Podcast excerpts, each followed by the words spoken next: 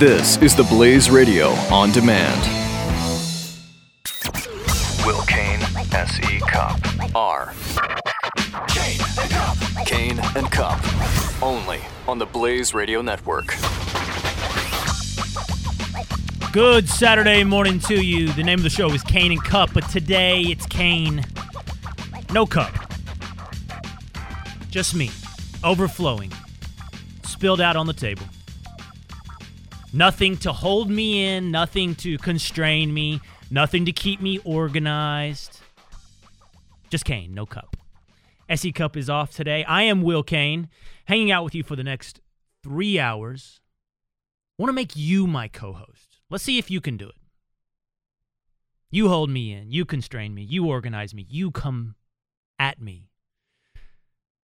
Back and forth, you and I, conversation. That's the way I like it.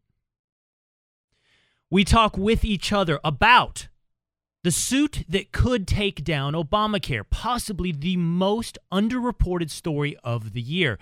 There is a lawsuit pending out there, a decision imminent within days, that could spell the end of Obamacare. We'll talk about ugly words today. It's becoming one of my favorite subjects. The constant redefinition of the English language. Not by text, not by history, not by tradition, by consensus and feelings and mobs. Whether or not the word is redskin or illegal immigrant, the constant redefinition of the English language. We'll talk about that a little later with Sally Kohn, who wrote an article at C N N dot com that says the I word is the new N word. I also want to ask you if life is more like soccer or baseball. There was, you know, about a week ago, I guess it was, kind of uh, a big uproar as Ann Coulter said that soccer is an affront to American exceptionalism. Soccer is a cancer that could spell the end of really what is, I think, the core of what it is to be an American, individualism. Soccer represents the collective. So- soccer represents deference to other cultures, to the world, the end of American exceptionalism. But David Brooks wrote a column in the New York Times this morning that suggests life is more like soccer than it is the all-American pastime of baseball. And he takes it pretty deep, talking about whether or not, not so much it reflects American exceptionalism, but whether or not life itself emulates a game that relies on teamwork, that is defined by your surroundings, your landscapes, your context, or one where you individually, more than collectively, determine the outcome of your life. I think it's a fascinating conversation I like to think about, and I'll be honest with you. My own professional and personal life right now make me think about what is it that determines your course? What is it that determines the things that happen in your life? Look, here's the deal. I just used this phrase. I said, uh, I want to be honest with you. He, here's what I want to do for the next three hours, okay? I, I don't, I, I want to, uh, I want to cut the B S, all right? Um, so much. In this business, these people that have microphones in front of them, whether or not they're big microphones on top of a radio table or they're little microphones attached to your shirt on television set, it's B S.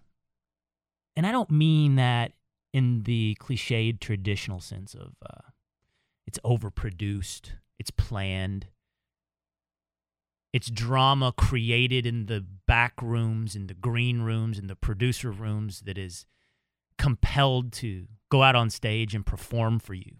So you sit there eyes wide open and mouth agape. It's not just that. It is that. But it's not just that. It's B S because we, these people like me, who sit here and talk to you, you know what, that's not right. We don't talk to you. We talk at you.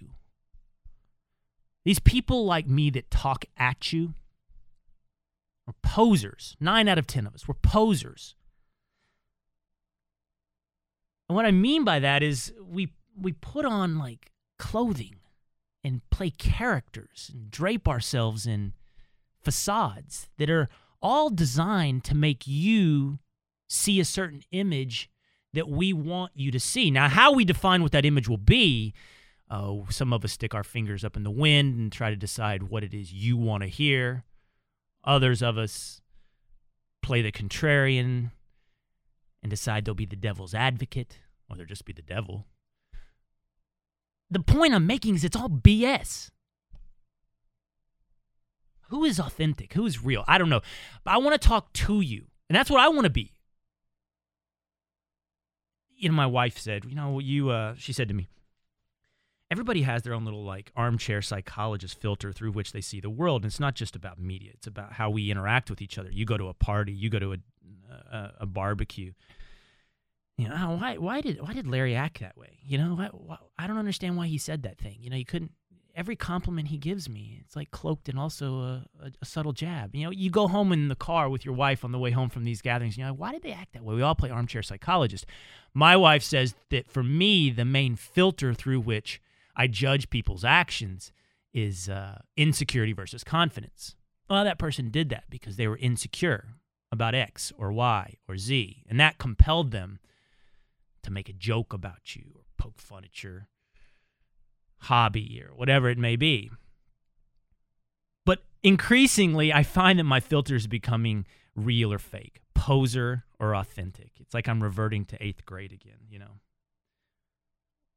That person, that's just uh, projecting an image. And again, it's not just about media. I think about all the conversations, some of which we'll have today, about banning words, creating new uh, words that exist outside the realm of uh, acceptable discourse. All of it is image projection. I'm going to tell you that redskin is a bad word. Whether or not it is doesn't matter, but I'm I'm projecting my virtue to you. Don't you understand? That's what I'm telling you. I'm a good person. Everything is projection. Everything is image creation. Everything is B S. That seems to be the filter through which I'm gravitating towards. Now, maybe that's also connected to whether or not they're insecure or confident, whether or not they can be real, whether or not they're confident, just being real. I'm curious what you think. You know, what is your wife, what does your husband tell you your filter is? How is it you judge everybody in the way that they're acting? eight eight eight, nine hundred, three three nine three. I really do want you to co-host this with me. I really do want you to tell me what it is you think um, is the reason people act the way they do. I know it seems like a tangent right off the bat. What the hell is Will talking about? I'm talking about the way I want to spend my time with you for the next three hours. I'm talking about being real. And in order to be real, you and I hang out. We have a conversation. We talk. We disagree. You think redskin is a bad word? You think illegal immigrant is a slur? You tell me. I'll tell you why you're wrong. But it'll be real. It'll be authentic. It won't be B S. I won't tell you what you want to hear. I won't tell you what I think you want to hear. I won't try to create an image of myself for you to follow me on Twitter or Facebook and become my fan. I'll just be the guy you're BSing with. With no B S, though. Let's start out with this this morning. Immigration reform. I want your three-point plan. How do we fix this problem? The immediate problem before us, okay? ninety thousand unaccompanied minors. That's the projection over the year. ninety thousand unaccompanied minors coming up from El Salvador, Guatemala, Honduras, through what is undoubtedly a treacherous journey on top of trains, on top of train cars, through cartel and gang-infested land in Mexico to cross the Rio Grande into Texas. ninety thousand of them. What's your three-point plan on how to fix this crisis? eight eight eight, nine hundred, three three nine three. I'll give you mine. I'll give you my three-point plan on how we begin to fix this immigration crisis. Tell me also, by the way, what is your filter? That question remains open. What's your filter? Real? Fake? Authentic? B S? Insecure? Confident? That's my two questions for you. We'll start with immigration reform when we come back on Cain and Cupp. This is Cain and Cupp on the Blaze Radio Network.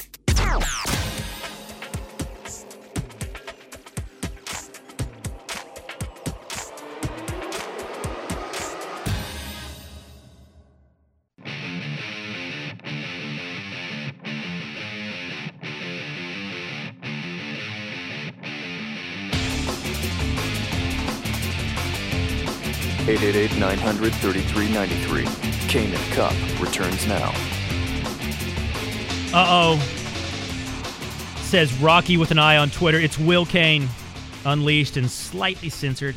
Hashtag Cuppless Cain. And then, I'm not going to pronounce this guy's Twitter handle because I did once on the air, and I didn't even see it coming, where he basically uh, pulled one of those Simpsons prank calls on me where I pronounced his name and it turned out to be a cuss word. So I'm not, it doesn't look like a problem right now, but I'm still not going to put myself in this position. But he tweets, now Will Cain can pronounce words any way he wants without mom correcting him. That's right. Pronounce it any way I want. Ephemeral. Ephemeral, Jose. I got that one down. I'm like President Bush. Fool me once, shame on me. Fool me twice, whatever. You know, whatever, however it goes. Beth Ann on Twitter says, Will Cain, if you're a poser, you're one of the best. I have a pretty good B S detector. I don't I don't think that I am. I'm just telling you most people are. I don't know about in life. Maybe in life. Yeah, I think in life. Projecting images to you of who they want you to believe them to be, but definitely the people that sit in chairs like um, like me. Most of them are. Um, you know, on that note, you know, I got into uh, a thing on The View a few weeks ago with Whoopi Goldberg where she told me that I was uh, speaking like a typical white boy, right? And everybody got all offended and up in arms about it. I, here's what I would say. On this note of authenticity, Whoopi Goldberg is actually one of my favorite people I've come across in this business. I don't agree with Whoopi on much, but agreement has never been a prerequisite of any friendships that I've ever had in life. Authenticity is. And she's real. That's a necessary but not sufficient component as far as I'm concerned on most of these things. She's real. Whoopi Goldberg is authentic, and I like that in a human being. And then you move forward and you tell me what you think, and I tell you how you're wrong, and you tell me why you think I'm wrong, and then I tell you that's irrational. And nobody gets mad, nobody gets upset. We're just being real. And then we laugh at a joke that's real, and we move on. I like that. Real quick, let's go to Mike in Maryland who uh, wants to speak on the topic of filtered words. Yes, you know, it's, these people say these things, and uh, they try to say, change the definition and the meaning of words in order to sell their agenda. And it to handle it, you know, you listen to it, you get angry, you get disgusted, and it's like going through a denial phase.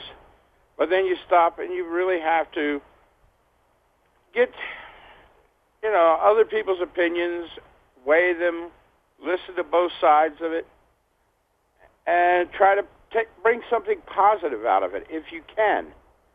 If it cannot be positively changed, then you discard it. But when you can positively change it, you go with it and you use it.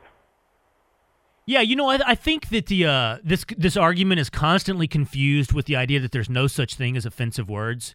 Every time I make this argument that you can't allow public discourse or your behavior to be dictated by banning certain words to the corner of the room to sit in the dunce chair or making certain words verboten, they, thou shalt not be spoken.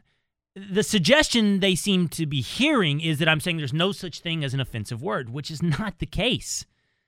It's just uh, you keep elevating new ones and banning new ones, and you don't end up accomplishing, I think, what you want to accomplish, which is changing people's thoughts. The thoughts exist independent of the words. The man that says the ugly word thinks it without the necessity of the word. See what I'm saying, Mark? Right, right. So you don't need to ban the word. You don't accomplish banning the thought. Yeah, I don't think we can filter our way to virtuousness. Thank you, Mark, for the call. Let's move on if we can now. I want to talk about uh, immigration reform. I asked you before the break, give me your plan on how to fix the flood of unaccompanied illegal minors, immigrants across our border. Um, eight eight eight, nine hundred, three three nine three. Let's fix this problem together. How do we deal with this immigration crisis? Now, I want to tell you at the outset of this conversation, I was for and... I think I remain for some congressional legislative version of the DREAM Act. The DREAM Act was the legislative proposal that suggested any children under a certain age who were brought here um, can find a pathway to citizenship. Now, largely, these were children that were brought by their parents, most of them under the age of ten, um, who grew up here and had been here for, I believe, the time was somewhere between six and eight years. And I've met and know some of these kids. As far as culture is concerned, not the rule of law is concerned, they're American. I mean, they have been Americanized, acculturated, assimilated. They're American. But the reason that I have supported the concept of a DREAM Act is because of a different concept, because of the idea of culpability. In criminal law, culpability plays a, um, a large role. Are you responsible for the situation you find yourself in? Are you responsible for the action that you took? Um, not every crime requires it. It's sometimes referred to as mens rea. Did you have the intent in your mind to break the law? Not, it's not always necessary. You don't have to know that you're breaking the law to break the law. Ignorance of the law is not a defense. That being said, moving beyond the law, there's no argument here. The Dreamers, just like every other illegal immigrant, broke the law. But more on a philosophical, moral level, the concept of culpability plays a very important role. And when I look at the children um, that we have referred to as Dreamers in the past who were brought here by their parents, they lack the concept of culpability. They were piggybacked, many of them in here, on their on the backs of their parents who did know they were breaking the law, for whatever reason, for a better life for their children, for a better life for them. And the children themselves, having now been acculturated and assimilated and adopted into a country, lack the culpability of the rule they broke and now are ostracized between two worlds. So, the point I'm making to you is I've been supportive of the concept of the DREAM Act in the past. But I am not so foolish as to think that every position you take is pure,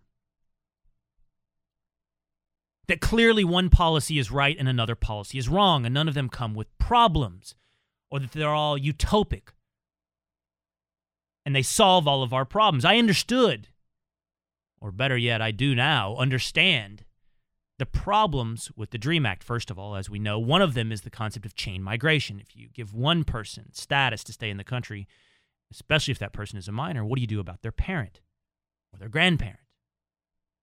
And on and on and on. Chain migration. But the more important realization is the idea of unintended consequences. Well, if you establish a law like that, what precedent does it set for the future? What magnet does it create? What message does it send? I think we know the answer to that. I think what we're seeing right now at the border in Texas is the answer to the unintended consequences. We have, over the last decade, seen an average of four thousand unaccompanied minors come into the United States since two thousand eight. When President Bush passed a very important law we're going to discuss, and then President Obama in two thousand twelve passed an executive action that to to allow Dreamers to stay, to purposefully de-emphasize deportation of minors. We've seen that number go from an average of four thousand a year to fifty thousand, to now the projection is ninety thousand. That's the consequence of a policy that I actually supported. How do we fix it? I'll give you my proposal. I want to hear yours. eight eight eight, nine hundred, three three nine three when we come back on Cain and Cupp.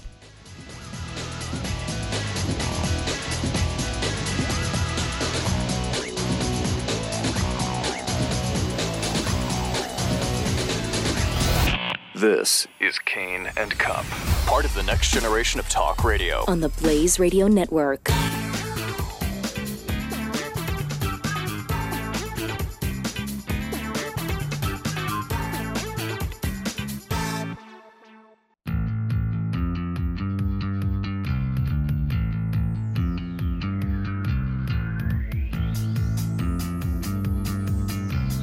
Will Cain and S E. Cupp return. Welcome back to Cain and Cupp. I'm Will Cain. You can follow me on Twitter at Will Cain.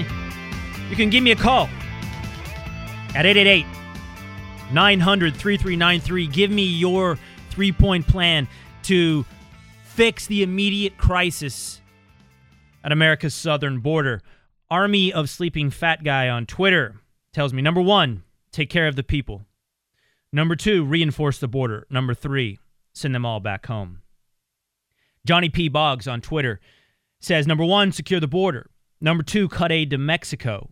And number three, send two hundred million illegals home, starting with the new arrivals. Let's talk about that, because I actually think Johnny gets a couple things wrong.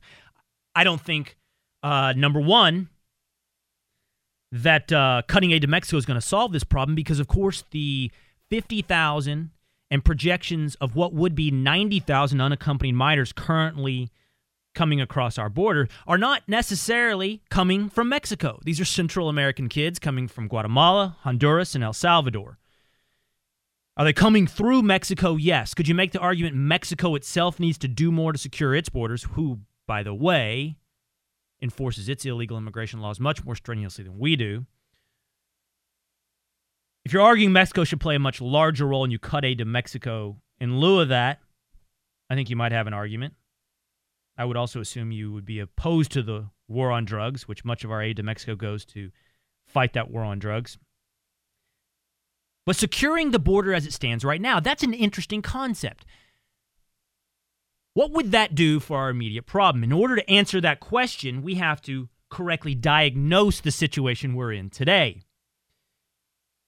Now, here's the deal. Here's the process. Here's what's going on. This massive growth from an average of four thousand unaccompanied minors up to fifty thousand this year comes with an interesting detail. These kids are coming across the border and immediately turning themselves into Border Patrol. They're not trying to get away with the act of illegal immigration. They're trying to put themselves into the deportation process. They're trying to get in to our legal system.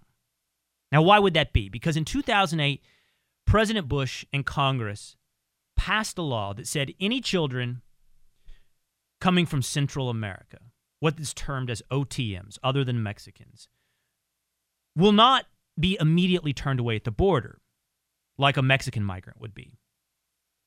Because, of course, that's not the country they come from.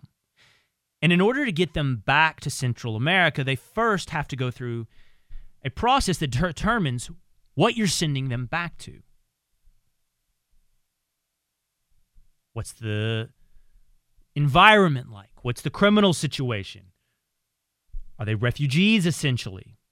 A judge hears these cases.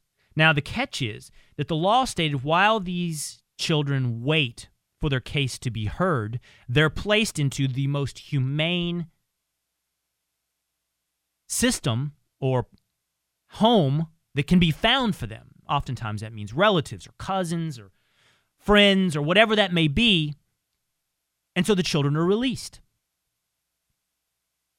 And they go off into the neighborhoods of Dallas and Houston and Chicago to stay with their friends and relatives pending their deportation proceeding. Now, what do you think happens? You're an illegal immigrant.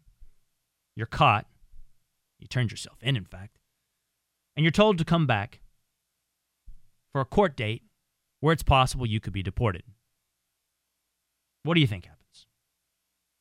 You never come back. Now, when they're released to these families, they're giving notices, which are termed permisos, and the word spreads. The word spreads from Texas to Central America that if you make it to the United States, you get to stay. Now, you combine that two thousand eight law and that word of mouth with all you have to do is get caught, and then they let you go to your family. You combine that word of mouth spread, and by the way, the data reflects this. When that two thousand eight law was passed, we began to see the increase from four thousand a year to eight thousand to twelve thousand. It began to double, to triple. You combine that with President Obama's deferred action for central for deferred action for children, DACA it's called, the executive order, which stated that they would not deport what was previously called dreamers in the congressional legislative version. And now you have a situation where the word is spreading like wildfire. If you get to America, you won't be deported. The numbers then go from twenty thousand to thirty thousand to now fifty thousand this year. And as I have said, projections up to ninety thousand. Now, when that is the situation, when I just described to you, when that is the crisis, when that is the problem, the border isn't necessarily what's failing you. And putting three point seven million dollars, three point seven billion dollars, which President Obama has said will be his solution to this crisis, into the problem also doesn't solve it. Whether or not that money goes more to the border or whether or not that money goes to expediting the illegal immigration proceedings, the children are still released. And the children still disappear into American society. Money doesn't solve the problem. It's a policy problem. So number one on the plan to solve the current crisis has to be fixing that two thousand eight law. Number one has to be that. Now, what do you do? How do you fix it? Well, you treat them just like you would Mexican children. When the Central American children are caught, they're turned away just like the Mexican children are. Yes, into Mexico. Yes, into not ideal situations. But can you look at what's going on on military bases across Texas and call that ideal? For anyone. For Americans. For the children themselves. That's not ideal either. We're not dealing in a world of ideal. But something has to be done and the message has to be sent. Otherwise, not only does it continue, but it expounds. More and more and more kids will be coming across. That's number one. Start with fixing that policy. Now, I want to go to what the contributors on Twitter have said, fixing the border. Now, there is, regarding the larger immigration debate, definitely a need to fix the border. If you're going to have a border, enforce it. If you're going to have a border, make it secure. Now, we can't simplify that in our minds. You and I, talking together right now, we can't pretend that means building a twenty-foot-high fence from San Diego to Brownsville. It just isn't realistic. And in fact, that's not the way it works now, and you know it.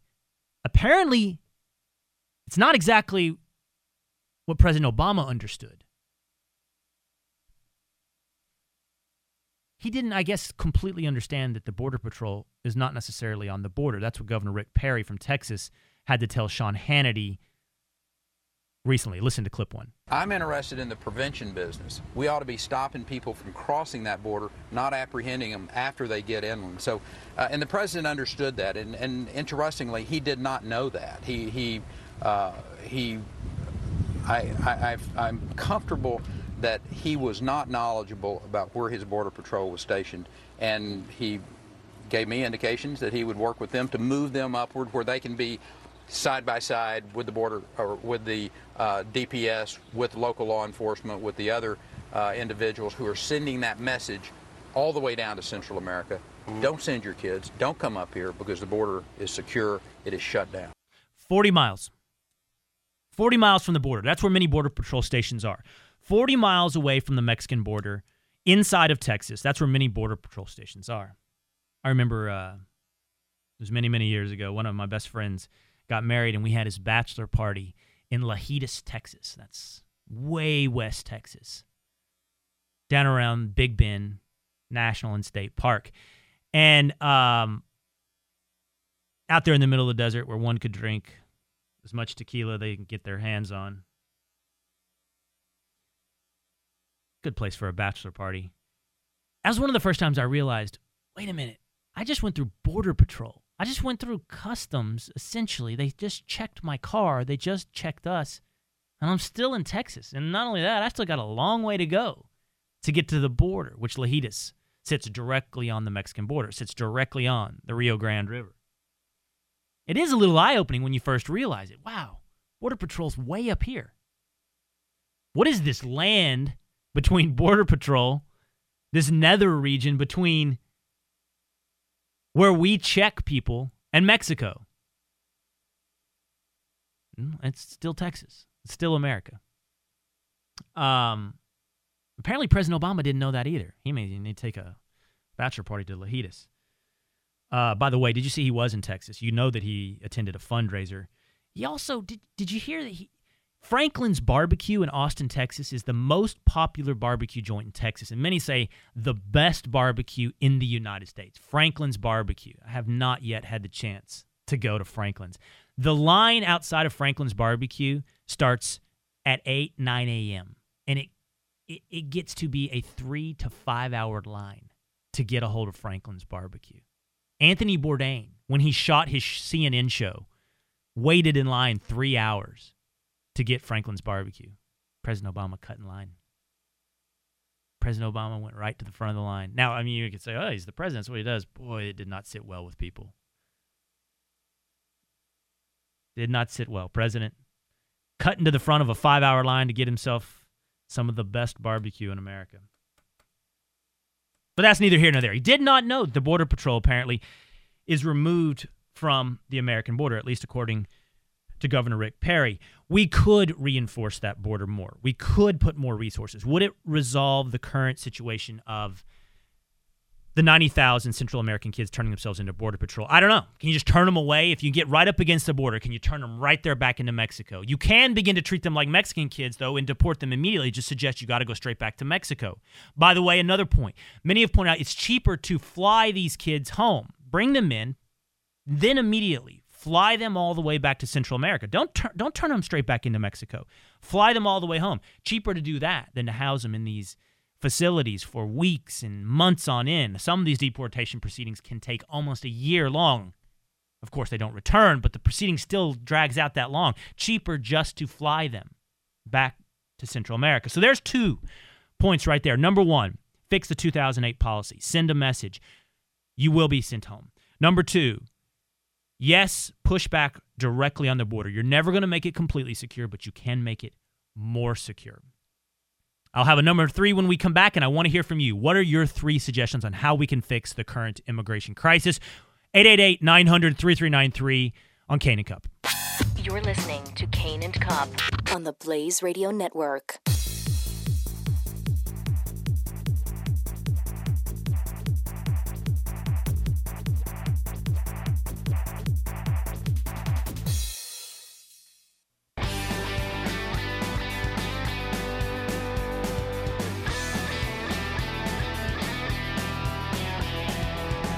Cain and Cupp.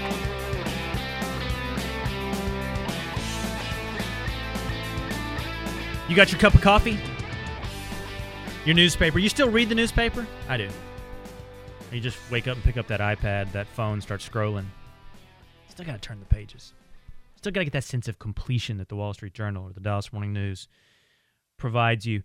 Many of you on Twitter pointing out, why why can't we just use, why can't we just put them on planes? What what's wrong with flying the unaccompanied illegal immigrant children back to their home countries? If it's cheaper, what's the problem? What's what's wrong with the process? Um, let me go to Pat in Michigan.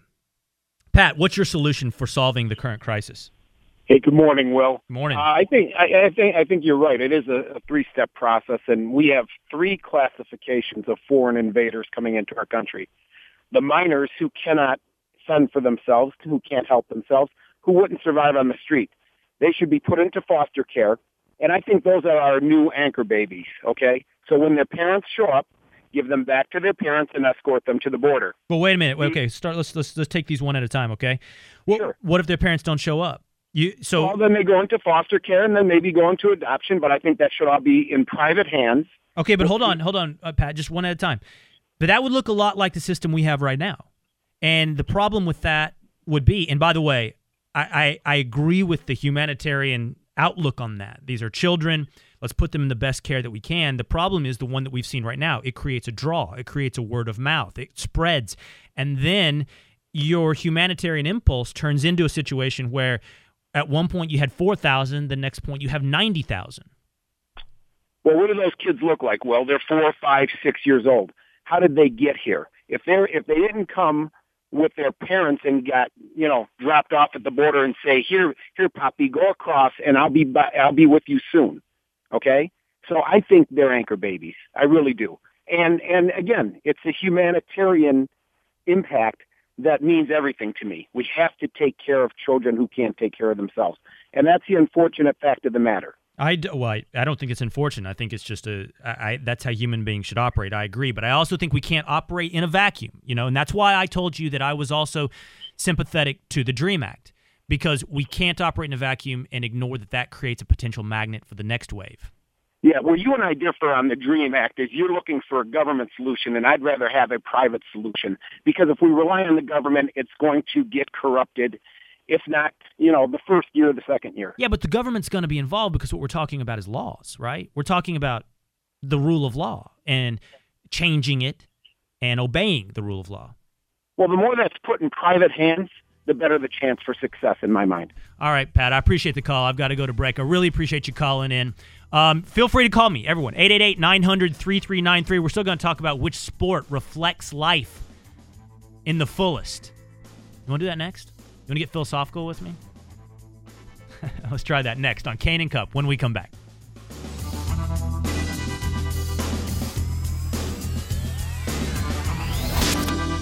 You're listening to Cain and Cupp, part of the next generation of talk radio on the Blaze Radio Network.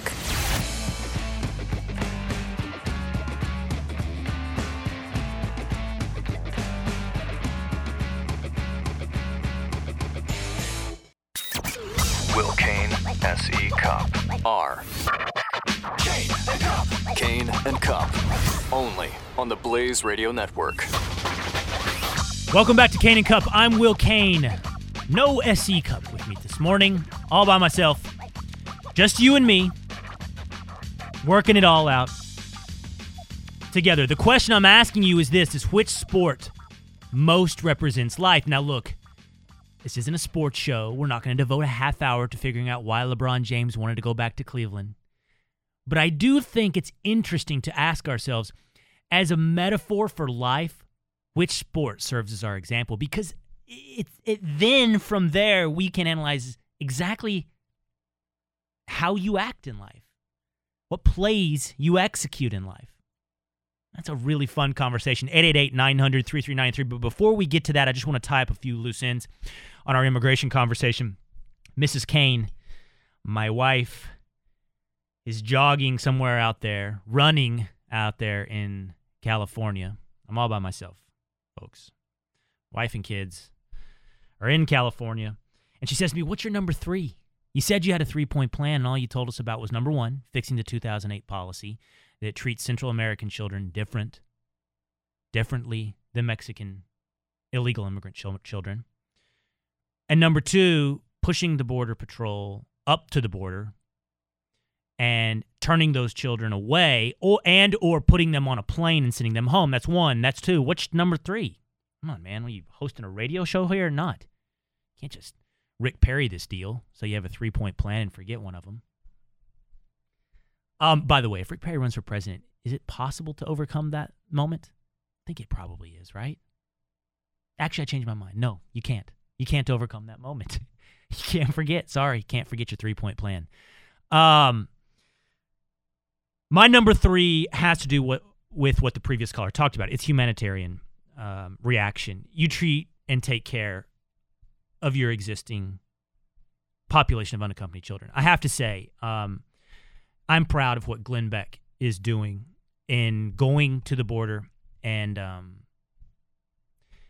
and taking resources and soccer balls and teddy bears and food and water to the children that are already here. You know, I know Glenn a little bit. I don't know him really well. We've hung out on half a dozen occasions. Um, we agree on a lot. We disagree on some. I have a job here. I have a job at other places. I don't do anything gratuitous. I don't tell you your dog is cute if it's not cute. I don't tell you your baby is pretty if your baby is not pretty. I'm not good at the gratuitous compliment.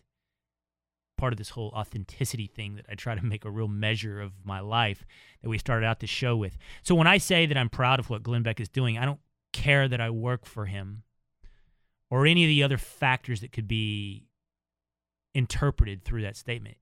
That's how you treat human beings. Because it's external from the policy problem. It's external from um, ending this crisis. You treat human beings as human beings, and beyond that, they're children. So to see Glenn and Mercury One devote resources to going and taking care of children, I'm proud of that. I'm proud to be a part of an organization that would do something like that. That's number three. You treat people the way they should be treated, like human beings. Uh, real quick, Steve in Florida, you also have a solution. Um, I've given you three. You have another. Let's hear it, Steve. Uh, well, uh, basically it occurred to me that the problem is not only the border security, but basically releasing the uh, illegal immigrants into the United States. My idea was to Uh, approach Guatemala and uh, offer them a deal where we would lease uh, facility, a basically lease a land and build a facility capable of housing, say, one hundred thousand people, which would include people necessary for the processing on a ten-year lease to be handed over to them at the end of ten years. Uh, basically, take all the uh, the illegal immigrants uh, that we've collected, bring them down to Guatemala. Tell the Guatemalan government that the primary support for this facility would come through Guatemala. Uh, so basically, it'd be an economic boom for them. Uh, would end up giving them a the facility would be uh, the facility would be in Central America. Yeah, basically, it would be in Guatemala. Well, what's the difference, so Steve? Basically, we'd fly them down to Guatemala. The the kids would either be released to their home countries or brought into the United States from that facility, depending on the the disposition of their. Their, uh, immigration hey, real area. Quick, Steve, what's the difference between that and just deporting them? Why would we need to be a part of a facility in Guatemala? Once they're out of the country, the law has been fulfilled. Why would we be a part of any facility in Guatemala? Uh, well, basically, it would immediately send the message to Mexico and Central America that it is not a free walk. Yeah, but couldn't we just accomplish the same thing by deporting them to the airport in Guatemala? Why do you need? I don't. I don't. What I'm saying is, I don't understand the need for this middle step facility. If you said it was in America, I would have understood that. Like having a facility, we hold them in until we deport them, or something like that. But that's not what you're saying, right? You're saying a facility that exists in Central America. Well, basically, you'd have to to build a facility. Any facility that we're going to create now, be it a single or multiple facilities, right. It's going to have to be created. So why not create it someplace that's going to help solve the situation that's going on in Central America, improve our relations with the countries, give them a boost, as well as solve our problems of releasing uh, undocumented immigrants into our society. Okay. Thanks for the call, Steve. I still think that we could just deport them. I think, I mean, you, you fly them to the airport in Central America and you've accomplished the same goal. I don't know that's any more humane to have a facility down there than just releasing them back into the society and homes that they came from. Um, so... But I appreciate the suggestion. All right, here's the question I've asked you. Which sport serves as the best metaphor for life? Now, here's why I'm asking you this. If you think about the biggest trial you've ever had in your life, the toughest moment in your life, personal or professional, and I've got a couple that I'm thinking of for myself right away, and some of them aren't too removed. Some of them are things I I struggle with right now. Um, you ask yourself, well, how, how did I respond to that? A, how did I get into that? How did I get into that situation? How did that situation occur in my life? And two, A and two, uh, A, how did I get into it? And number two, how did I respond, or how do I respond to that situation? And I think sports actually becomes an interesting metaphor for life. Which sport represents life? Which sport actually encompasses that in life, which is we have things that occur in our life outside of our control, and I'm learning that. I promise you, I'm learning that right now. No matter how much will I want to exert on my life, no matter how much force I want to move forward with in dictating the path of my life, external forces play such a role. Luck, other people, those burdensome other people. Um, so which sport really becomes the story for life? David Brooks has a column in the New York Times which he suggests life is like soccer. It's not like baseball. This is apropos, of course, of the World Cup final tomorrow between Germany and Argentina. Side note, the third place game is today between Brazil and the Netherlands. I mean, third place. It's such soccer to have a third place game. All right. It would only be more appropriate if a third place game ended up in a zero zero tie. Um, Brooks says life is like soccer. First of all, he says baseball is a collection of individual achievements. You throw a strike, you hit a line drive, you field a grounder, primarily all of which are individual achievements. The team that performs the most individual tasks will probably win the game. That is the nature of baseball. But soccer is a collective game, a team game, and everyone has to play a part which has been assigned to them, essentially, which means they have to understand the game spatially and positionally and intelligently and make it effective. The game of soccer is about controlling space, knowing your context, knowing the landscape, and operating within those parameters, within those constraints, actually. And that's life, he says. Life is like that. And you can never find yourself necessarily in a better situation unless the context, that is the other people in the world, the collective group of you, position yourselves into a better place. He says, most of us spend our days thinking we are playing baseball, but we are playing soccer.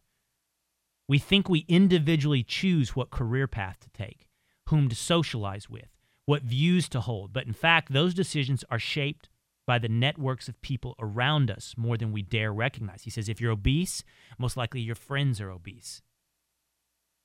If you like to have intelligent conversations, it's most likely because you've been around people that have intelligent conversations. Innovation, even, he suggests. These places like Silicon Valley feed off of each other. They exist in a communal, symbiotic world. And that's like soccer, he says.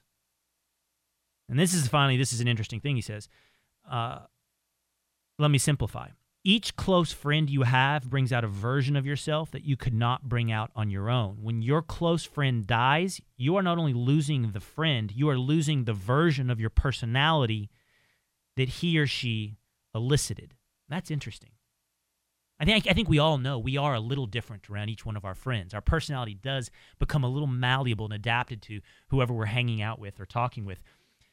And because life is like soccer, in David Brooks' estimation, he said it's imminently impossible to predict. Life is impossible to predict. Where baseball, where there's a limited number of outcomes, you can have sabermetrics, you can have analysis, you can have data, and you can predict it. And he says that is not how life works. Well, I think David Brooks is wrong. I think life is not like soccer. I don't think it's entirely like baseball either. And I think actually one of my friends on Twitter, Donna, gave me the best suggestion. Life is like hockey. Let's talk about that. eight eight eight, nine hundred, three three nine three. Which sport is life like? When we come back on Cain and Cupp.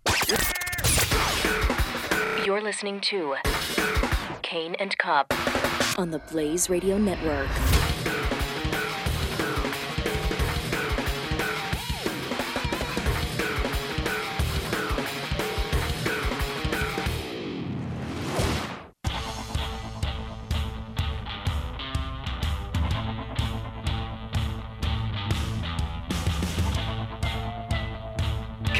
Cup.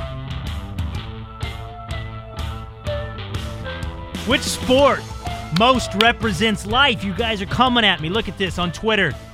Um, Corey Emberson, baseball. Every game you see something new, and you don't know how long it will last. That's true. We do not know how long life will last. Um, Jose, what sport did you say life is uh, most like, you think? I said the best analogy, or, or at least my, my analogy, is marathon. Uh, you, it, it's a test of endurance. Uh, it's an arduous task. You have to adapt to your environment. Sometimes you have to nudge the person next to you.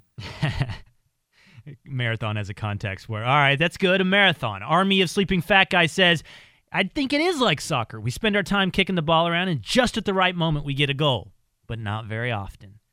Crusader Rabbit says, life is like sailing. Put yourself at the mercy of the elements with the wisdom to navigate safely.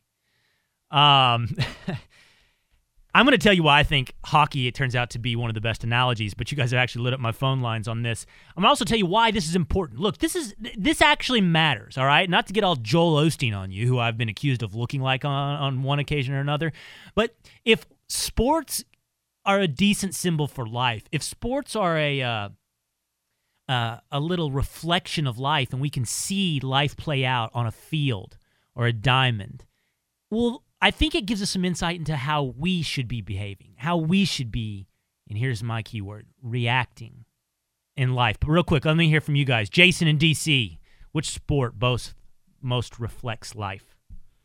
The uh, sport is the number one participation sport in the United States, which is bowling. Now let's let's think through it really quick.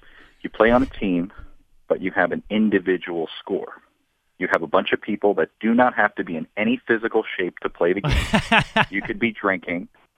You can, you know what I'm saying? Like the number of people that are serious about it. You know what I mean? Like there's a. And there's by the way, this I'll, I'll add to your analogy. Many people take it way too seriously. And those that don't do it either, they just basically go to have a good time. So, uh, you know, the interesting thing about it is we all keep trying to bring up these real sports. There are very few people that live their lives as highly competitive individuals like you would say in like a hockey or a baseball. That's interesting. You're right.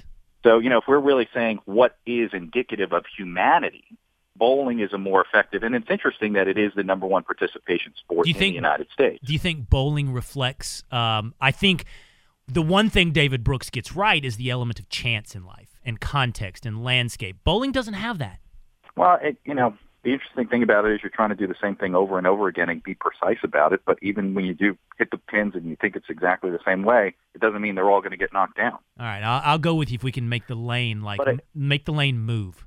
Like yeah, I, I was going to give you one thing. You know, you're, you, I heard you were talking with Pete Dominick, and Pete keeps referring to you as a left, uh, a, a right person, and I think it's important that you identify, self-identify yourself as a libertarian if you are. Because he keeps distorting that, trying to put you in like, uh, you know, that left-right paradigm. You know why I don't do that, Jason? By the way, Pete Dominick's a friend of mine that hosts a show on Sirius X M. I don't know if Jason listens to that show or heard him on on this show, which he's called in on several occasions. Um, you know, Jason, I don't like labels, period, man. And it's not that I think, I don't want to be juvenile about it, but, and I think you can, people can be juvenile about it. Yeah, I, I'm, I'm, libertarian leaning. I, I am also conservative on some issues. I just, in, in the end, I want to be an individual who has individual thoughts, each of which are, are, are I hope, uh, thought out. And do do most of them align with things that we have labels for? Yes, but it's just, I don't ever, I don't know. I don't like it. Yeah, I'm a libertarian. Yeah, I'm a conservative. I'm a Republican. I'm Tea, I'm tea Party, whatever. I'm just, listen, how about, how about I explain myself? That's what I like to do. My favorite thing, though, is most of the time when I'm ever having a conversation with most people when it comes to making decisions about politics, the thing that always stands out is, do you notice the one thing they all have in common, whether it be your traditional left or right person, is that they always want to use force. They never do it by persuasion. Yeah, I definitely hear that, Jason. I appreciate the call. I'm going to consider baseball. I'm going to consider baseball as a proxy for life. Greg in New Hampshire. Football is definitely the more uh, appropriate sport to reflect the American society. Why is that? Um, You look at soccer, soccer, you can take any one of the positions and put them in another position, and they're all the same. They're all like a socialism type thing. They're all the same, except for the goalie. But for football, you have guys that are weighing three hundred pounds, and there's guys that are one hundred fifty pounds. You can't interchange them. You have a lot in life. You have a position in the in the team. You have a plan, and you all execute the plan together with different roles within that within that context. Uh, and mistakes do happen. The element of chance is very much there. The ball hits the ground every so often, and you got to scramble for it as a team. Don't you think that makes life a little adversarial? You know, I mean, I don't know. The it gridiron, is. the the uh, the the the two lines, offensive and defensive line, clashing heads. Do you think life mm-hmm. is that adversarial? Yeah, it's definitely adversarial. I mean, that's how people get ahead. I mean, one company doesn't go hand in hand with another company, even though they're competitors. They compete. Yeah, I know. You but, know? you know, as as as whatever label I just got done talking about labels, we are conservative libertarian. The idea that economics is a zero-sum game is an extremely progressive liberal thought, that there's got to be a loser for every winner. And I don't believe that, that there has to be a loser for every winner. How? Why not? I mean, because life's not zero-sum. We get richer, wealthier. Every generation, every decade gets better, um, at least economically. And I don't think there has to be a loser for every winner, but still, we are imposing this on a game. We are trying to figure out which game, and most games have two sides. So football is uh is is a I think it's a, it's a decent illustration. Chris in California, you think the soccer uh, analogy is right on? Yeah, I think it goes back to the soccer field. Like I was talking to the uh, screen caller. If you think about it, it's like soccer because one, the point is of the teams. Then you, um, the way I see the soccer field, it's like life. You know, you set up short-term goals, long-term goals, um, five, ten-year plans, stuff like that. And you know, you have your close friends, uh, your family, uh, they help you out with that goal setting.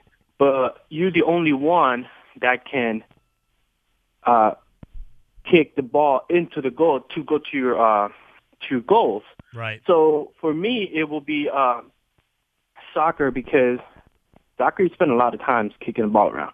Life, you spend a lot, you know, a yep. lot of time planning, kicking the ball around, getting nowhere. Kicking the ball around. Yeah. All right, Chris, I appreciate the call.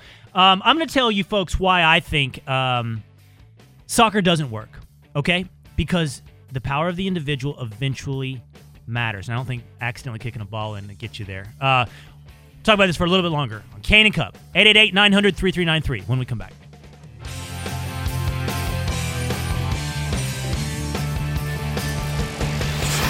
You're listening to Cain and Cupp on the Blaze Radio Network.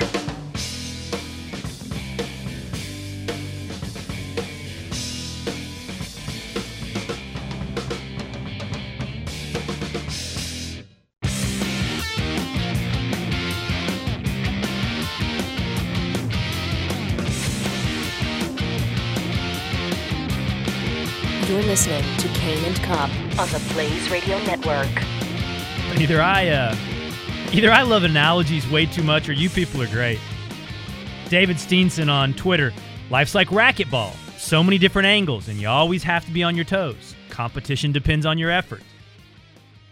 Uh, Alex Simmons on Twitter, life is like swimming. We are either working hard or treading water because we will all drown the moment we stop.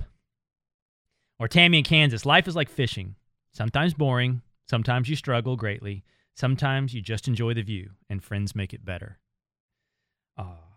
And then Tomcat on Twitter. Life is like fishing. If your equipment, presentation, and or technique suck, blame Bush. uh, here's uh, here's why I think this matters. I actually think you can learn lessons in life from analogies and stories and illustrations. I think you can understand, for those that say life is real and sports are not, so the comparisons don't work, what I would suggest to you is then you shouldn't watch movies or read books or listen to stories or indulge in any kind of analogy. But the point I'm making is you should, because you learn lessons from all of these things. Life's not fair. You can do everything right. You can play the game exactly as it should be played, with all the effort you can muster, and lose. Life's not fair. And that blows, you know, it really does. The Texas Rangers in two thousand eleven were one strike away from winning the World Series twice. Not once. One strike away twice. And they lost that World Series. That's how life works, you know? And David Brooks is right. External factors and context and space around you affect you. They are the things that make it so that you can do everything right and still not receive the rewards you would tell yourself you should. If I do this right, if I perform the way I should, then it will all work out. But it doesn't. Again, I've experienced that personally and professionally. But that's where sports comes back in. Because life isn't just about action. Life's about reaction. What do you do with that knowledge? What do you do with the idea that life isn't fair? I told you Donna on Twitter appealed to me with her hockey analogy. Life is like hockey, complete with body checks and chipped teeth, but keep shooting for the hat trick. That's where soccer loses me. It's too random. It determines the outcome. Context, space, external factors, and then ultimately randomness determine the outcome. But that doesn't account for, again, the individual and the individual's ability to react. Yes, life can be unfair. But if you just stop there, you breed defeatism. You breed victimhood. It's true. Life can be unfair, but then what do you do? And, you know, when Ann Coulter writes that soccer actually reflects the end of American exceptionalism, and she says it represents this collective and a denial of the individual, whereas in football, you can have a Hail Mary, or in basketball, or a miraculous three-point shot, or in baseball, the individual home run. In soccer, you have none of that. She's wrong. Um, soccer has its individual moments. You can, for every random goal, you can point out a Pele or a Neymar. But I'd like to think life enables the individual a little more than soccer does. The individual and how it reacts to life's unfairness. And when we talk about American exceptionalism and the United States adopting soccer and this kind of lust to be like everyone else, to fit in, I think what you see across the world is actually the internalization of that problem. Defeatism. The acceptance of victimhood. Life's chance, life's context. None of us are individuals or special in any particular great way. And the goal, therefore, is to create the perfect context, to create the perfect space around people. Because, I mean, if that's determining the outcome, that's the best we can do. I do think she has a point there. That's not what should reflect our life. That's not what made America unique. That what made America unique was actually the denial of that. You're not defined by your context, the situation in which you were born, the people that would dictate the outcomes in your life. It was the empowerment of the individual. And the empowerment of the individual can't be reduced to the idea that you and you alone are the headwind in your life. No one can affect you. And like a bull rushing forward, your path is chosen before you. That can't be what individualism is. That can't be what American exceptionalism is. Yes, you get to define, but then you must be resilient. Then you must deal with life's chance. Then you must deal with life's context. Then you must deal with other people. Then you must deal with failure and falling down and all of these things. And then American individualism becomes very important. How do you react? You pick yourself up in the face of all that failure. You push forward, understanding life's not fair. That, I think, soccer doesn't take into account enough. The power of the individual to dictate the outcome after every external factor has had its say in your life. I don't know what the appropriate metaphor is. You guys have given me some good ones. Sailing, bowling, hockey. Whatever the appropriate sport metaphor is for life, it needs to take into account chance. It needs to take into account context. Yes, David Brooks, it needs to take into account space and the need for other people, both those that would impede your life and those that would make your life better. But it also needs to account for, ultimately, the individual's response to all of that. A game completely subservient to the collective wouldn't do that. A game completely subservient to the context wouldn't reflect life in that way. And I don't think you get to dictate the win necessarily, right? Life's still unfair, but you still get to dictate your role in it. That's why I think sports is important as a metaphor for life. So I'm going to go with hockey for now. Unfair, chip your teeth, other guys bump you and knock you down, but you keep shooting for that hat trick after you get knocked around. Sports is a metaphor for life. I'll tell you what else is... I was going to try to do an analogy there, and that just completely failed me. I'll tell you what else is an underreported story. How about that? The potential downfall of Obamacare via the judicial system. Years after Justice John Roberts rewrote Obamacare to save it from itself, it's back in the court system, and this time it's not so complicated. This time it's pretty clear. I don't have to spend ten minutes explaining to you the legal predicate or background of this case. There's only one question. There's only one question, and you can answer it if you want. eight eight eight, nine hundred, three three nine three. Here's the question. Does the Supreme Court have the balls to knock down Obamacare? When we come back on Cain and Cupp. Will Cain and S E. Cupp will continue in a moment on the Blaze Radio Network.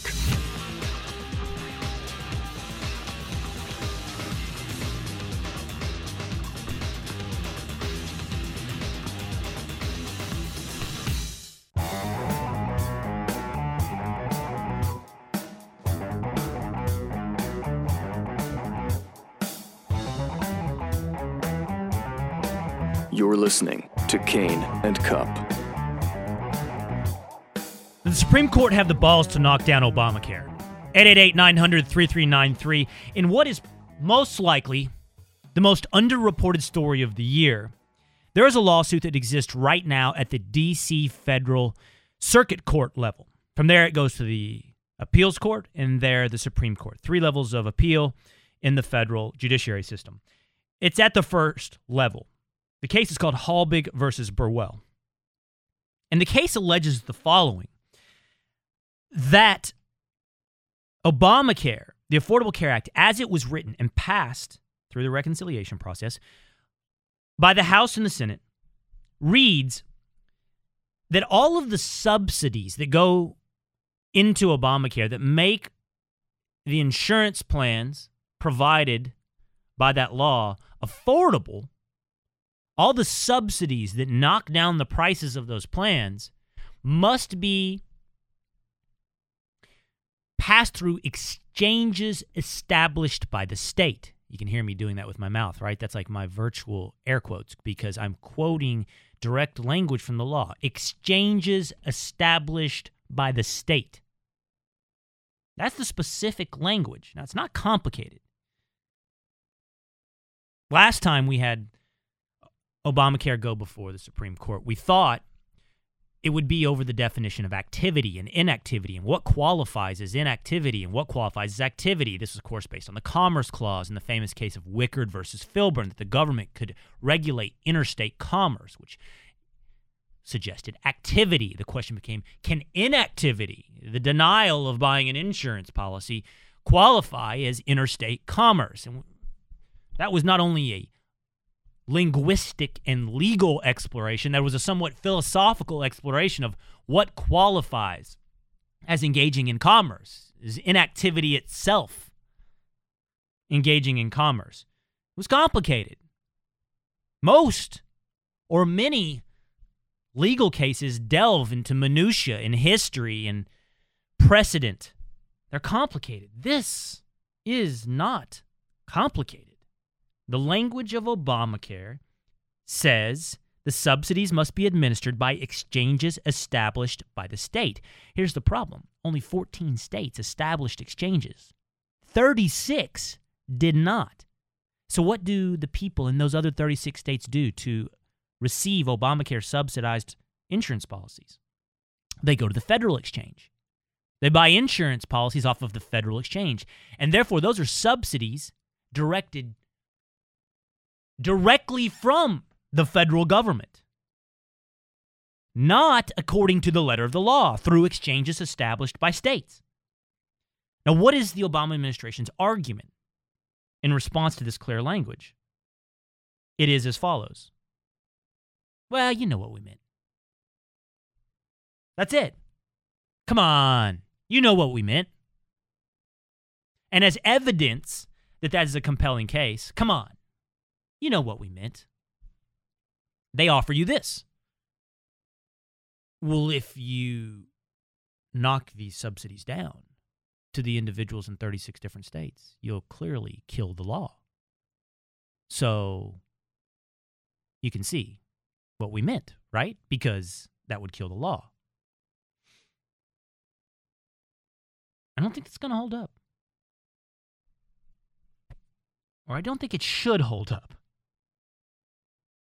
We're having a vast conversation recently about executive authority and the concept of separation of powers, and how Speaker John Boehner has said and has brought forth a proposal to sue the president for abuse of executive orders, specifically regarding Obamacare. He has said that the delay of the employer mandate is a violation of the separation of powers, of his authority under executive powers. This case is exactly that, Halbig versus Burwell. This is a very very clear and important case. Because, A, if the court doesn't knock this down, this is the executive branch. This is President Obama passing subsidies directly from the Treasury out to the American people with no legislative backing to do so. That's free money, folks, handed out from the federal government with no law authorizing that power. How much bigger does an abuse of executive authority get than handing out free money from the Treasury? Now, the argument, come on, you know what we meant, ignores that Obamacare was, was one of the most hotly debated legislative processes in the last several decades. It was so contentious and so polarizing that it was passed through improperly the reconciliation process, which allowed Obamacare to go through with fifty-one senatorial votes. And the argument is that legislative process should be ignored, that that debate should be ignored, that the end result of that debate, the paper they wrote the agreement on that says exchanges established by the state should be ignored, no matter how much debate, no matter how many votes, no matter how many different processes it went through, that should be ignored. In a sense, democracy should be ignored. And come on, you know what we meant should win the day. Now, some, should this receive, make its way to the Supreme Court, some Supreme Court justices will be sympathetic to that message. I will tell you right now, Justice Stephen Breyer, Justice Ruth Bader Ginsburg, they will be sympathetic to, come on, you know what we meant. They have indulged throughout their career in mind reading. They have indulged throughout their career in the concept of the spirit of the law, of using their position to intuit, supposedly, what the lawmakers meant, but more accurately, what they want to be the outcome. That is their modus operandi. That is their judicial philosophy. So we can't expect that anything would happen differently in this case. Come on, you know what we meant will be translated into, we think the law should continue to stand, and that's how they will vote.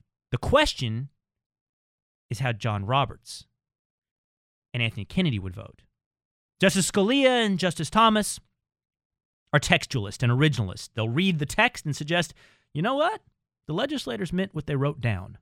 Why should we assume differently? But what will Roberts do? What will Kennedy do? And that's not a legal question. That's not a judicial question. That's a question of, do you have the balls to knock down Obamacare? Just, Justice Roberts showed once he did not and reinvented it. Would he do it again?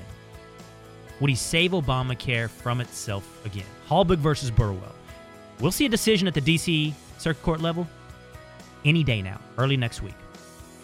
When we come back on Cain and Cupp, ugly words, banning words, the I word, illegal immigrant.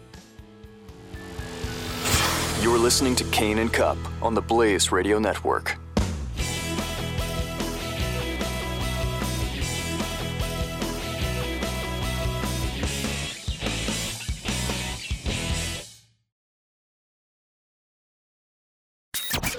Will Cain, S E. Cupp, R.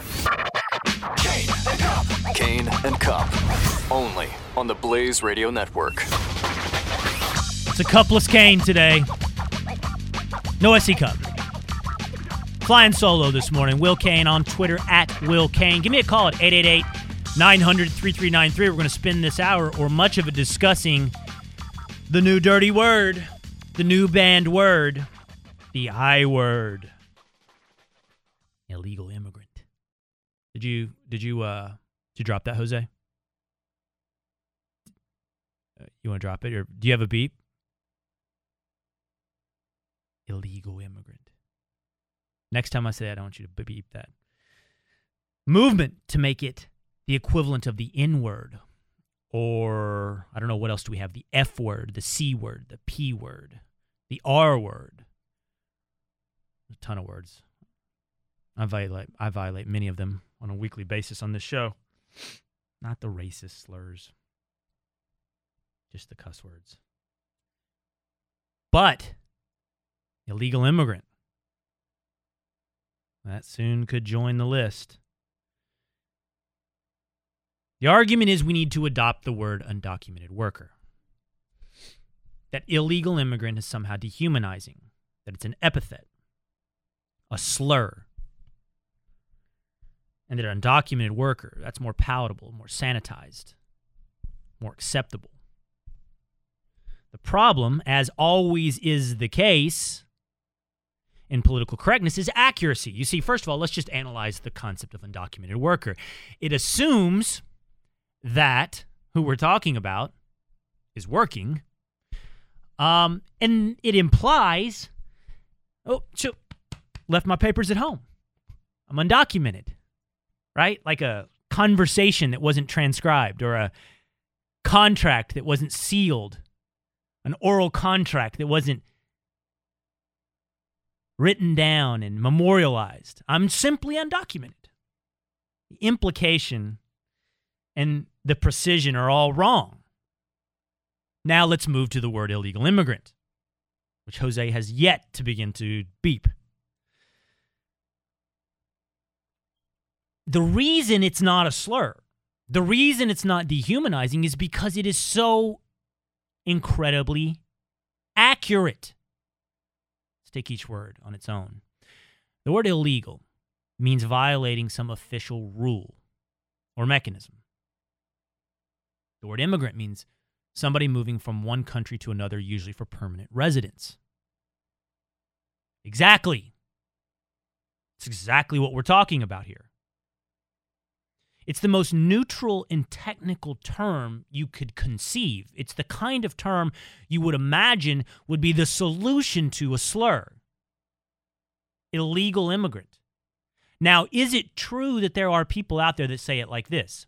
Illegal immigrant, or legal immigrant, with a tone or a context that has some malevolence behind it? Yes, surely. Surely there are people that would say it or use it in that way. Just like the definition of the word is was malleable to some, tone and inflection are malleable to many, to all. You can infuse any word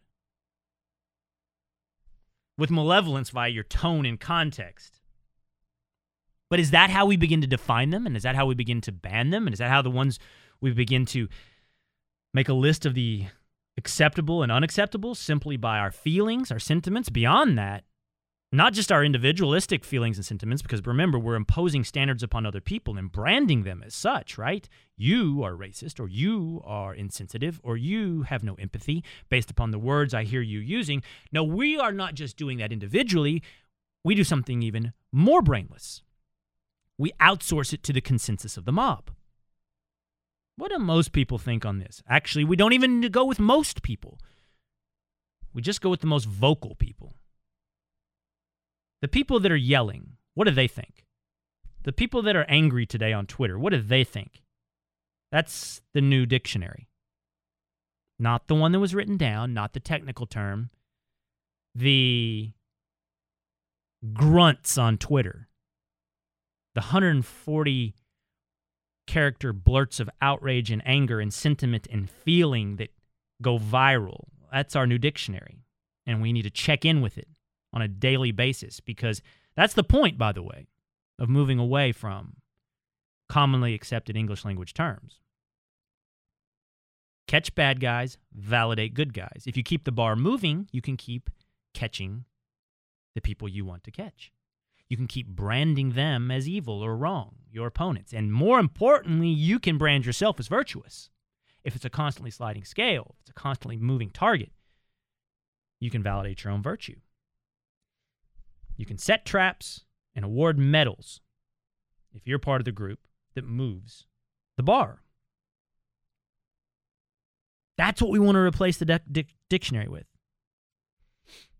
With feelings and sentiments and consensus of mobs. Sally Kohn, writing on C N N dot com. Sally Kohn, a friend of mine, somebody I enjoy debating, somebody who I disagree with vigorously on almost everything I can think of. Um, wrote on C N N dot com, the I word is the new N word. She writes as follows. Once upon a time, the N word and the F word were utterly acceptable terminology and undermining not only the basic rights, but basic humanity of black people and gay people. Those terms seem radically inappropriate and out of step with mainstream culture now is only because social movements and legal and political changes have shifted the landscape. Correct. But make no mistake about it, words matter, not only in reflecting certain dehumanizing attitudes towards historically marginalized groups, but in actively perpetuating and rationalizing that dehumanization. Yes, but see, the word didn't do that. The mind of the speaker did that. And when you take a technical and neutral term, you're actually empowering the speaker that would use it ugly. Because you have warped it. You have bent the definition of the word to the mind of the person you would hope to marginalize. Sally points out, the organization Race Forward has a campaign to get media organizations to drop the I word in their reporting. And I did not know this, by the way. The A P, U S A Today, and Los Angeles Times, and many other outlets have dropped using the word. I didn't use it, Jose. But the pressure continues on the New York Times, the Washington Post, and radio and television outlets. And the campaign around media usage is just one step towards influencing and ultimately ending the use of the word illegal by everyone in America. I'm sorry, Sally, that makes no sense. Here's what we must do. You cannot exercise the word illegal from the American language, the English language. You cannot banish it to the corners. Let's do this. Let's invite Sally onto the show, into the room, not technically into the room, to debate this. When I come back on Cain and Cupp, Sally Kohn joins me to defend this position in about four minutes on Cain and Cupp. This is Cain and Cupp on the Blaze Radio Network.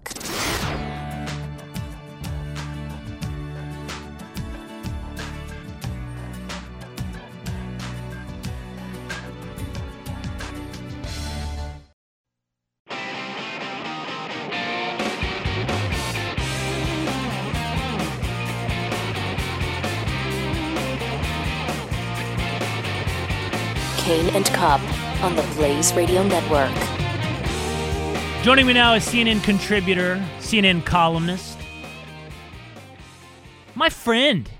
I think I'd say my friend. Yes, Sally Kohn. Is that? Would we say we're friends? I would say we're friends. Although I have to just say, I just realized I'm not following you on Twitter. Uh, what are you I doing? Just fixed that. Good, thank you. You're not following me either. So what friends are we? I'll fix that. Um, what do you think? You think that we disagree on um, what? one hundred percent, ninety percent, eighty percent of things? What do you think? Well, come on. Like, even the most, uh, you know, the people who disagree the most strongly in life, you know, right now in our society, even then, I still think they agree on eighty percent of things. eighty? Oh, come on. Uh, you know, like, think about life, you know? Like, uh, you and I probably agree that donuts are delicious. Swimming pools in the summer are really enjoyable. Uh, you know, that human beings should be treated with dignity. I mean, like, these are, we agree on most things. It's the sort of things we end up fighting about are a relatively small part of existence. Okay, that's kind of interesting. Well, whatever that twenty, of the twenty percent, you and I probably disagree on nineteen of it. So, of the, yeah. Here's, but I've said better, this. Sure. I've said this. Look, agreement is not a prerequisite to my friendship. Authenticity is, agreement is not. That is true. Well, you live in New York, man. So if that was your standard, you wouldn't have any friends. I got to tell you, Sally. The I word is the new N word. This, I don't just disagree with you on this. I'm gonna be, because I'm because we're friends, okay? And I'm going to be authentic. I don't just think you're wrong on this. I think you're dangerous on this. I think this Ooh. is yeah, I think this is destructive and bad, and I'll tell you why, but I think this this is the kind of thing that leads societies in the wrong direction. You're politically correcting us into the inability to communicate accurately. That's what I think. Make your case on why the I word should be the new N word. Wow, I'm so more interested in your case. Um, uh, you know, look, the analogy that I draw in the piece is that once upon a time throughout history, we have used words which are technically accurate. They are technically, definitionally accurate to describe certain groups of people. And yet they are not only unkind, but they are deliberately dehumanizing. So... Uh, you know, the N-word is one example I use. I'm, I'm happy to use, and, and I will, you know, the F-word, the, you know, faggot, right? In the in a certain era of time in America, and certain people, unfortunately, still, this is a very common word. It is not an inaccurate word, right? It's not. So everybody's sort of saying, I'm, I, well, this is technical definitions. That's not the point. It was a cruel word. And when we're talking about immigration reform, look, I think we can argue vociferously. You can be against immigration reform. You can feel whatever you want to feel. But this sort of deliberate, and I think it is, even even if that's not what you intend when you're using the word, but this, this, this sort of deliberate choices we make around language shape how people are seen in the society. Okay, so I don't think we need to dehumanize people who are coming here, whether you like it or not. I don't know that you're correct. I can't rebut you specifically on the N word and the F word having technical grounding at one time, but let's just submit to that for a moment, okay? Um, those are, by the way, much more slang terms than a term like illegal immigrant. Um, to, th- to whom? What's that? You think they're? You think those are worse? No, they're slang. You know what I mean? It's slang. Oh, but but they're slang. They're not calling people illegals right now is is slang. And you know this is no, really no, no, no, no. See, it's not is, though. It's te- through the you, through the lens of history. If we were talking right now, Will, in the nineteen fifties, you wouldn't be saying that, right? I mean, it was a it, you know, it, it's sort of interesting how we. we transform our understanding of how common these words were, uh, I mean, incredibly common at various points in history. But we can't now confuse we commonality. We can't we can't confuse common usage with technical correction. That's that's the difference, okay? And what my argument to you is this. The term illegal immigrant is not imbued with any negativity. Now, I'm not suggesting that some out there don't tonally give it what you are hearing, but on its own, the word has an objective definition, and it's not imbued with any sentiment, no feelings attached to it. And it's precise. It's accurate. It, it, it actually communicates exactly the situation we're having a conversation about. And I don't understand by what standard you move off of that objective definition. And your argument to me is because some people use it with a negative tone. Well, then I require you to explain to me how many of some people get to change objective definitions to words? Well, well, first of all, look, to be super clear about one thing, and it's sort of fascinating when people accuse me of this, I'm not suggesting we ban a word. I'm not talking about censorship. Last I checked, I'm not an arm of the government. Uh, suggesting that we be more thoughtful and and considerate in how we use words is not the same, is not tantamount to censorship. So, number one, people can do whatever the heck they want to do. I'm making a recommendation. Uh, and, you know, again, it's sort of it, it, it, this the the inclination people have to draw distinctions between these various words. Um, you know, I'm not the first person to do this, right? So civil rights activists uh, and undocumented immigrants have formed alliances around this, right? Because even back in the day, right, again, our, our sense of history is so short. In the nineteen forties and nineteen fifties, people used the word N, the N-word. It, they didn't always mean it in a tonally derogatory way. So in the same sense you're saying now, it wasn't that it was, it, it, you know, inherently imbued with a certain kind of meaning. It was just a common word, but it was con- still considered to be not the most, I don't know, not the most well, let me, certainly dignifying, dignity-conferring word choice, right? Civil and rights here, organizations' I positions, think, I, I, I'll be honest with I, you, sometimes uh, the position of civil rights organizations um, on these types of issues, I do not give much weight because I do believe that the there's an existence of a victimhood industry, and I think it, it's... Well, it, it's ser- well but look, I, but look it serves their own self-interest. But, here's what I, well, but, but hold on, what I'm telling you is it serves their own self-interest, and so they, they have uh, causes beyond simply the one you and I are debating. They have self-validation and things like that to well, and look, to, to, to perpetuate. Look, Will, the, the, the, the, I think there's another, we sort of have the counterfactual argument here too, right? Which is, all I'm simply saying is, is that especially if you actually talk to people, they feel like calling people illegals,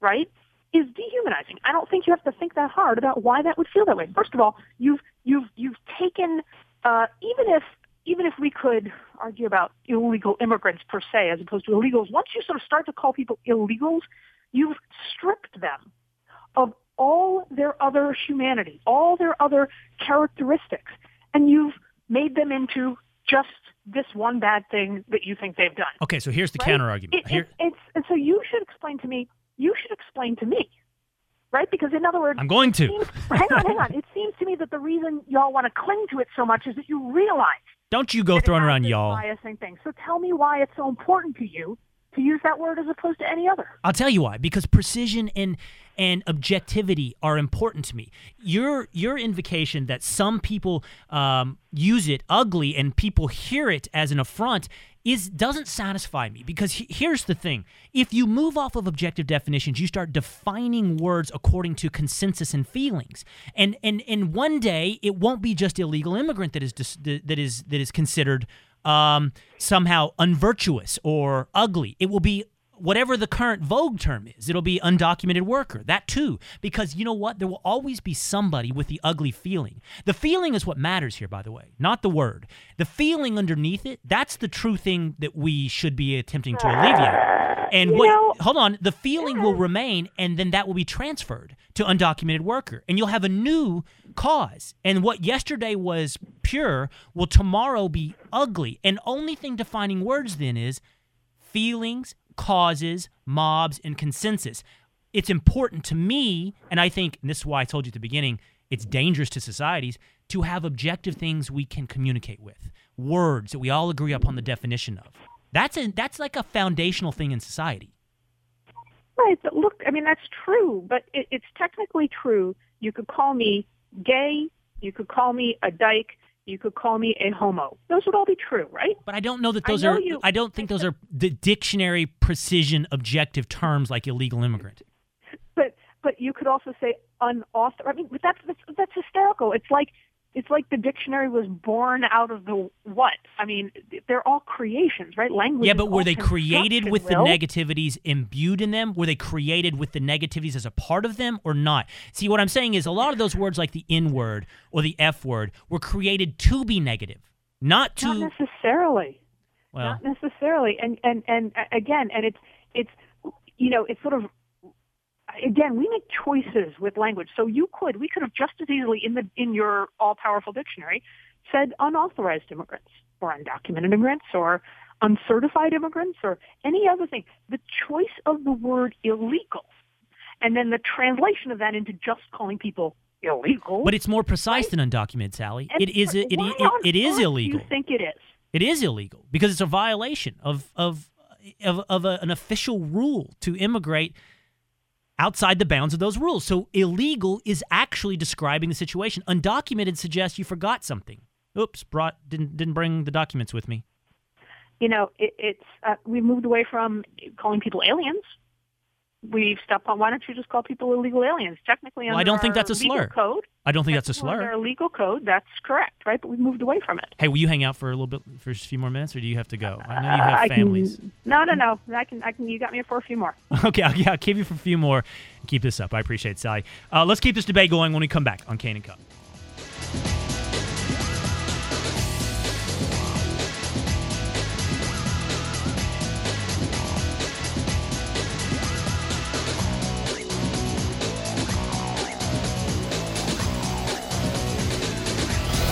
This is Cain and Cupp, part of the next generation of talk radio on the Blaze Radio Network.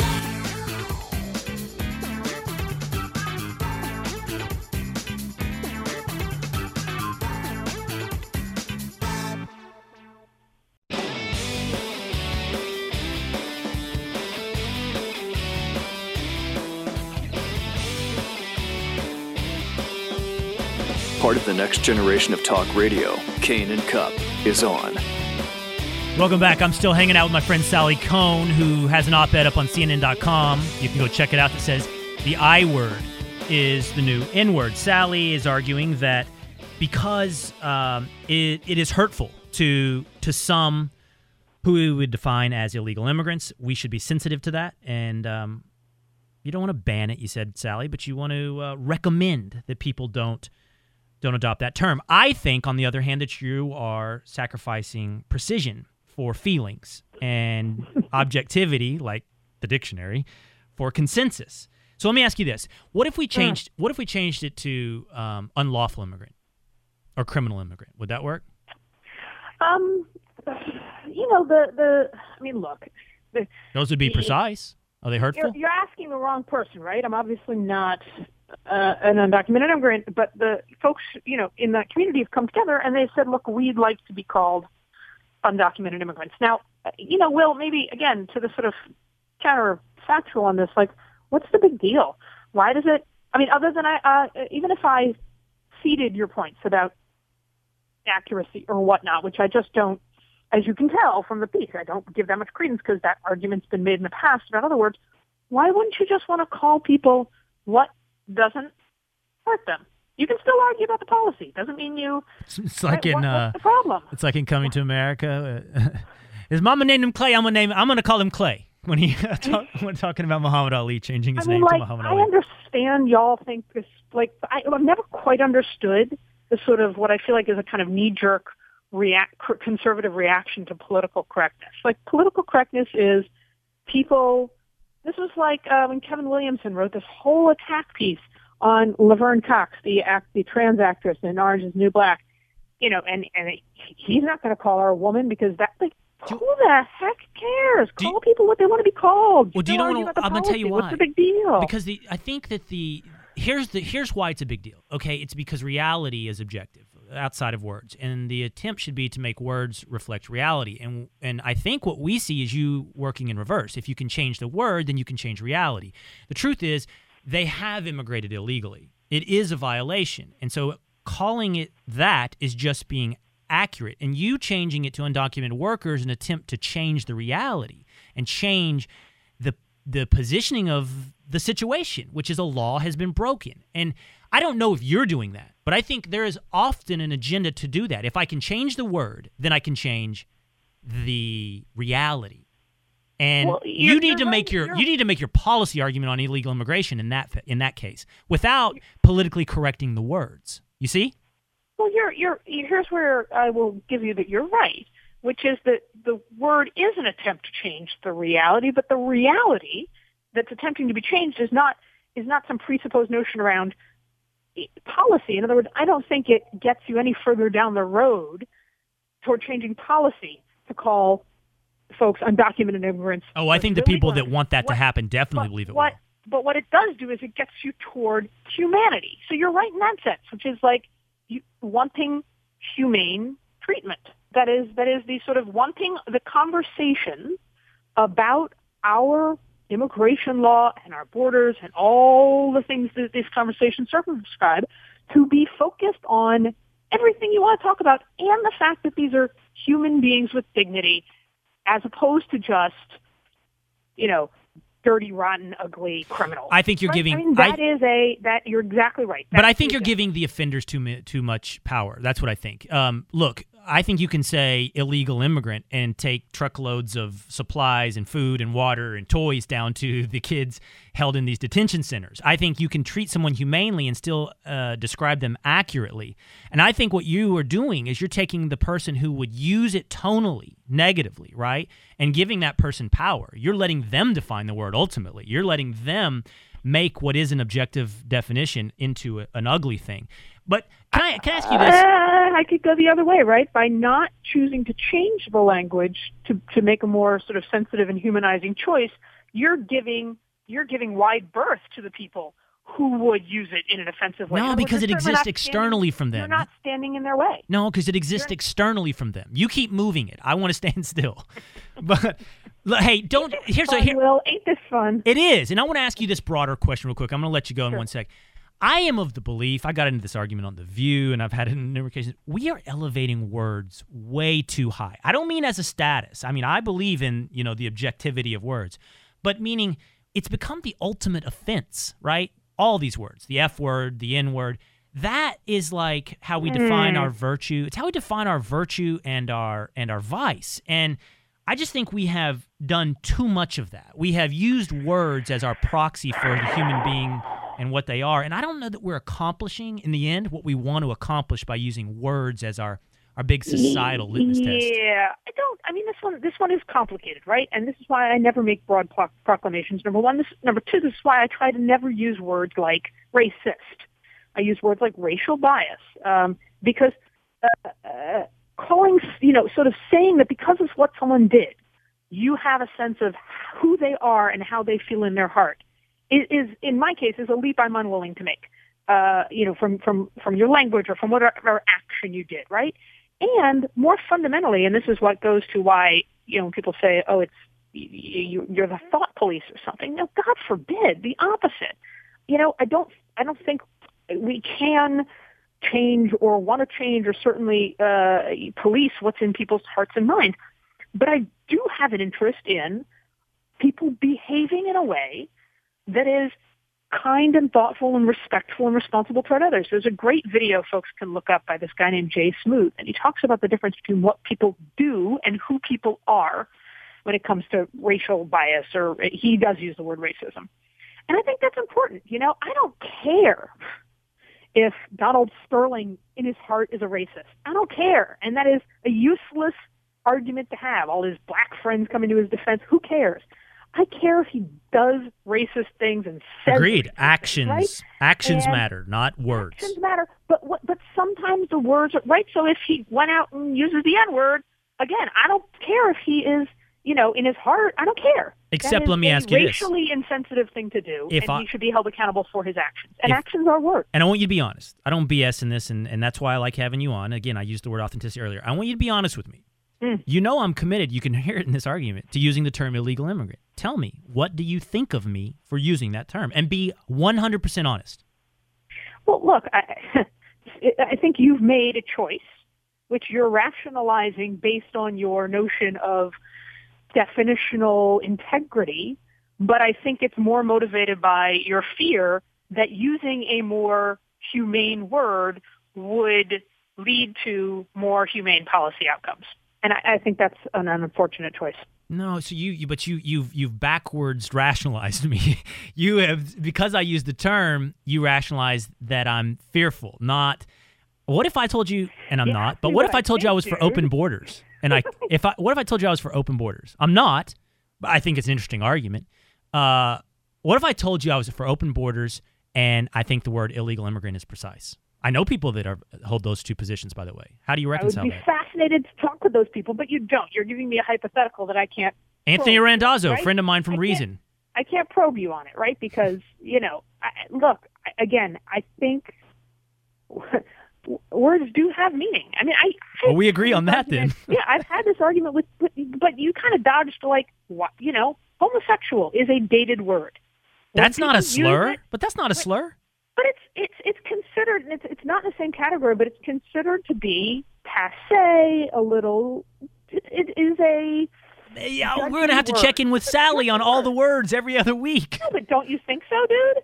That homosexual is... Like, I saw you yesterday, and you were talking about the gay swim team. You weren't talking about the homosexual swim team, right? Well, just because I was doing colloquialisms. I wasn't really making a value judgment. Right, but it's it's it's like a, you know, it's it's a, right, there's certain words, right? There are certain...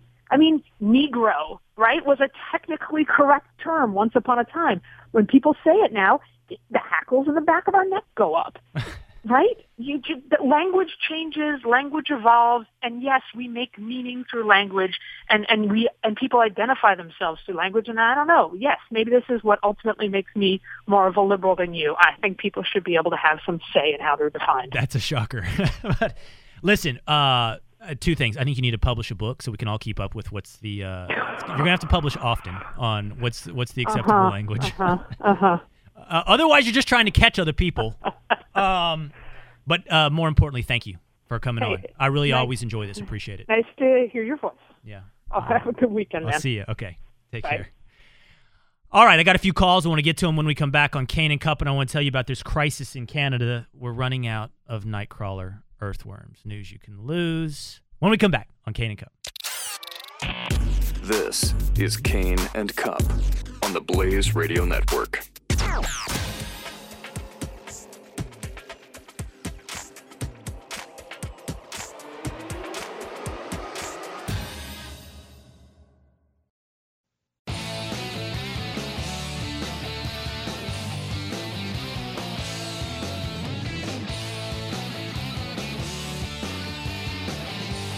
eight eight eight, nine hundred, thirty-three ninety-three.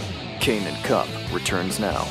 Welcome back. We got time for a few calls on political correctness. Call me quickly at eight eight eight, nine hundred, thirty-three ninety-three. You guys are all over it on Twitter, commenting on that debate we just had with Sally Kohn, who I appreciate coming in and having that debate. I always enjoy disagreement. I always enjoy the interaction. I don't care how wrong I think Sally is. I mean, I care. But, man, I like the I like the back and forth. Uh, Phil in Maryland. How you doing, Phil? Uh, doing good. Yes, uh, I just uh, thought of an idea. You know, she agreed that they're individuals, correct? Yes. And we all agree a law is a law is a law. So just get them a nice shirt with the letters L B I on it. A law-breaking individual. You know, my guess is, I asked Sally whether or not, what if we changed it to unlawful immigrant or criminal immigrant, and she didn't say that would work. I think she deferred to self-identification, right? And I think that here is the logical flaw that Sally makes and many like that make, is that that logic appeals to me, um, Phil. It does when you say, well, I want to call myself, I made the joke about Coming to America. If you remember the, the debate in the barbershop where uh, Cassius Clay has changed his name to Muhammad Ali, and one of the barbers says, I'm going to call him Cassius Clay. If his mama named him Clay, I call him Clay. Another says, ah, if the man wants to be called Muhammad Ali, I'll, I will let him call himself Muhammad Ali. I It appeals to that part of me, right? We all get to call ourselves what we want to call ourselves, our names, our uh, self-identification, our def. You know, how we how we define ourselves. Yes, we all want to claim how how we are, name ourselves, define ourselves. But when you're talking about something larger, you have to have precision. You have to have objectivity. And Sally's letting the personal appeal bleed into the objective need for definition. So my guess to you, Phil, is law-breaking individuals wouldn't work because it wasn't chosen by the group of people we're talking about, who she wants to allow to self-identify. And I also think they just don't want to reconcile the fact that it's against the law because they don't want it to be against the law. Mm-hmm. Mm. Okay. All right, Phil. I know I gave you a lot to chew on. I appreciate the call. um, I think that's what's going on. I think there's an attempt to adjust reality, the policy, the culture. Don't want it to be against the law. Don't call it against the law. And also be overly empathetic. I want the individual to be able to identify themselves, to be able to define themselves, so I allow society to identify itself. And what you lose in the process is objectivity. You use a foundational, fundamental aspect of society, and that is a commonly held language, language that we can all agree upon. Yes, yes, there are ugly words. Yes, ugly words exist. But constantly moving the ball, A, messes up our ability to communicate with each other, and B, only enables the ones that want to use ugly words. They get to now determine which words none of us get to use anymore, which ones are imbued with negativity. I'm going to put a pin in that. That's the feather in the cap. That's the icing on the cake, the candle. Done with that debate. Only got a few minutes left before I turn this thing over to Chris Salcedo. Um, in Dallas... Short, short news you can't news you can lose this week. This is usually S E. Cupp's kind of thing to do here, but I saw this in the paper this morning. Headline, the Wall Street Journal. Worm shortage bites fishing trade. Boy, this got my attention. I did not know this. Most night crawlers, you guys know night crawlers. That's the worm you use when you go bass fishing. You hook up and see if you can catch yourself a perch, a crappie, or a bass in your local pond or lake. Um, big old fat night crawlers come from Canada. Didn't know that. Um, and apparently because of a long winter, the night crawlers buried themselves way underground. They got too deep. They didn't come up. So they literally harvest these things in the wild. Go out there and scoop up millions of night crawlers, put them in those uh, styrofoam cups with the loose dirt and send them to you out there in Pottsboro, Texas to take to Lake Texoma. That's where they come from. But they can't get the night crawlers because they buried themselves so deep. So the price of night crawlers has doubled. It has doubled. What is it? Where a year ago for uh, one thousand worms was forty-five dollars per one thousand worms. It's up to eighty dollars per one thousand worms. Never seen a year like this. So the man interviewed in the article who's been involved in the night crawler industry for decades. There you go. So I guess when we say what sport is most like life and we suggest it could be fishing, there's one of your external factors to determine your outcome. You might want to catch the bass, but the night crawlers are getting more expensive. It's been a fun morning with you, all by myself, hanging out with you. I appreciate the calls. I appreciate the tweets. We'll be back next week on Cain and Cupp. Thanks, folks. See you then.